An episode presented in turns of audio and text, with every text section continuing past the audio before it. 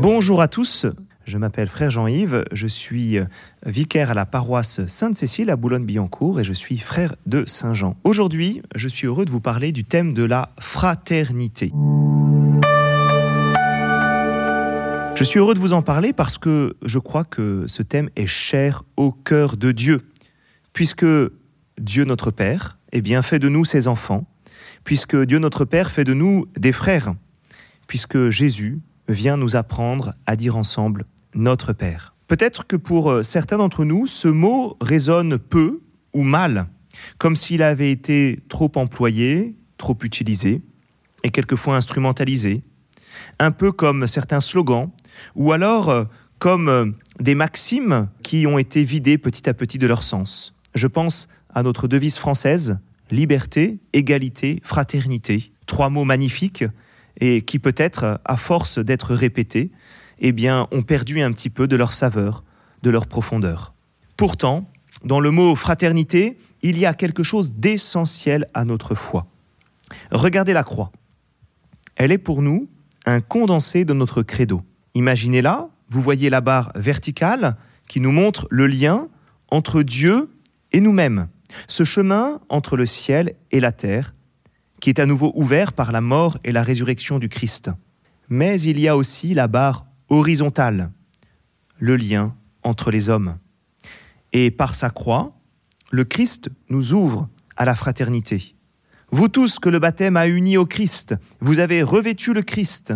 Il n'y a plus ni juif ni grec, il n'y a plus ni esclave ni homme libre, il n'y a plus l'homme et la femme, car tous, vous ne faites plus qu'un dans le Christ Jésus, nous dit Saint Paul. En Dieu, la verticalité et l'horizontalité sont unies, et à la croix particulièrement. Le Christ y unit l'amour pour son Père et l'amour pour tous les hommes. C'est pour cela que Jésus nous dit, Tu aimeras le Seigneur ton Dieu de tout ton cœur, de toute ton âme et de tout ton esprit. Voilà le grand, le premier commandement. Et le second lui est semblable. Tu aimeras ton prochain comme toi-même. De ces deux commandements dépend toute la loi, ainsi que les prophètes. Et les apôtres, à la suite du Christ, n'ont cessé de nous appeler à la fraternité. Saint Jean, dans sa première lettre, est même presque un peu dur à l'écart de cette exigence de la loi nouvelle. Celui qui aime son frère demeure dans la lumière, et il n'y a en lui aucune occasion de chute. Mais celui qui a de la haine contre son frère est dans les ténèbres. Pour Saint Jean, il n'y a pas de demi-mesure, soit on aime son frère, soit on le hait. Lorsque je parle de Dieu à des personnes qui sont loin de la foi, ce qui me blesse le plus, ce ne sont pas les clichés, euh, les réactions violentes ou les incompréhensions, c'est l'indifférence. Pour certains, la question de l'existence de Dieu est tout simplement absente, sans intérêt. Ce n'est de toute façon pas un sujet. Et je crois que cela doit blesser aussi le cœur de Dieu, le cœur de notre Père. Mais, chers auditeurs, pour être francs, sommes-nous autant blessés par une autre indifférence? Non pas verticale, mais horizontale, l'indifférence que je peux avoir envers mon frère ou ma sœur. Et cela ne blesse-t-il pas autant le cœur de Dieu? Il nous faut être surpris des nombreuses expressions qu'utilise le pape François sur ce sujet. Je vous cite, L'indifférence tue. Nous pouvons parler d'une mondialisation de l'indifférence. Et il termine par exemple une de ses homélies en priant ainsi Que mon cœur guérisse de cette maladie qui est la culture de l'indifférence. Ce que le pape nous invite à reconnaître en premier lieu, c'est que Dieu, lui, n'est pas indifférent à nous. Comme le dit Saint Jean, ce n'est pas nous qui avons aimé Dieu, mais c'est lui qui nous a aimés. Et il a envoyé son Fils en sacrifice de pardon pour nos péchés. Alors voici comment continue le pape François. Dieu n'est pas indifférent à nous. Il porte chacun de nous dans son cœur. Il nous connaît par notre nom. Il prend soin de nous. Et il nous cherche quand nous l'abandonnons. Chacun de nous l'intéresse. Son amour l'empêche d'être indifférent à ce qui nous arrive. Mais il arrive que quand nous allons bien et nous prenons nos aises, nous oublions sûrement de penser aux autres, ce que Dieu le Père ne fait jamais. Nous ne nous intéressons plus à leurs problèmes, à leurs souffrances et aux injustices qu'ils subissent. Alors, notre cœur tombe dans l'indifférence.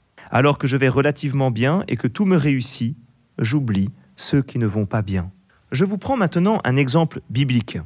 Rappelez-vous la multiplication des pains. Jésus prend ses disciples de court. Parce qu'il se fait tard, les disciples disent à Jésus, renvoie cette foule, qu'ils aillent dans les villages et les campagnes des environs, afin d'y loger et de trouver des vivres. Ici, nous sommes dans un endroit désert. Et que répond Jésus? Donnez-leur vous-même à manger.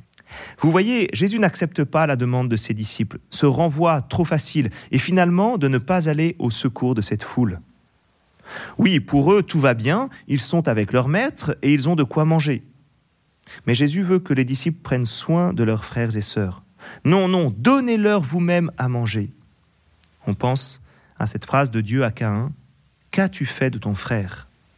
La fraternité, ce lien indissoluble que nous avons avec chacun de nos frères et sœurs en humanité, nous pousse à nous engager dans la relation, à ne pas fuir devant l'autre, et notamment face à ses besoins.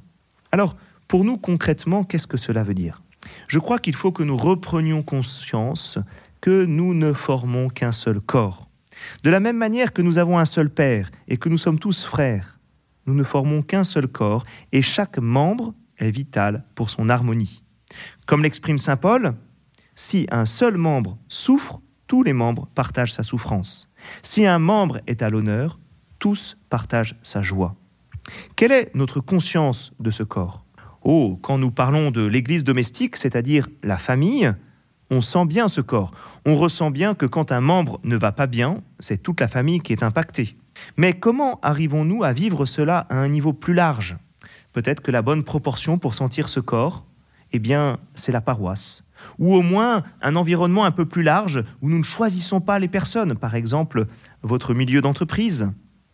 La bonne proportion pour sentir ce corps, eh bien, c'est un, un groupe de personnes où il y a des personnes que je connais, des personnes que je ne connais pas, des personnes qui pensent comme moi, d'autres qui ne pensent pas comme moi, des amis, mais aussi des personnes avec qui cela est moins simple.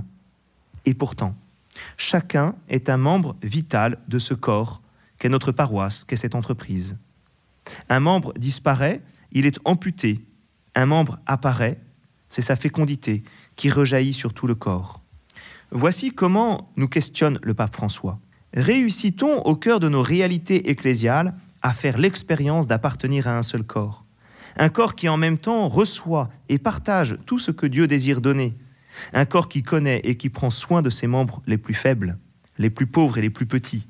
Ou bien nous réfugions-nous dans un amour universel qui s'engage en faveur d'un monde lointain, mais qui oublie le Lazare qui est assis devant sa propre porte fermée. Peut-être, pour nous aider, devons-nous sortir d'une autre indifférence, une indifférence non pas horizontale, mais verticale, en favorisant notre fraternité avec ceux qui sont déjà au ciel, ceux qui sont des vainqueurs de l'amour, de la fraternité, les saints. Appuyons-nous sur eux afin de sortir de nos indifférences horizontales. Nourrissons-nous de leur exemple afin que dans notre quartier, dans notre paroisse, la fraternité puisse rayonner.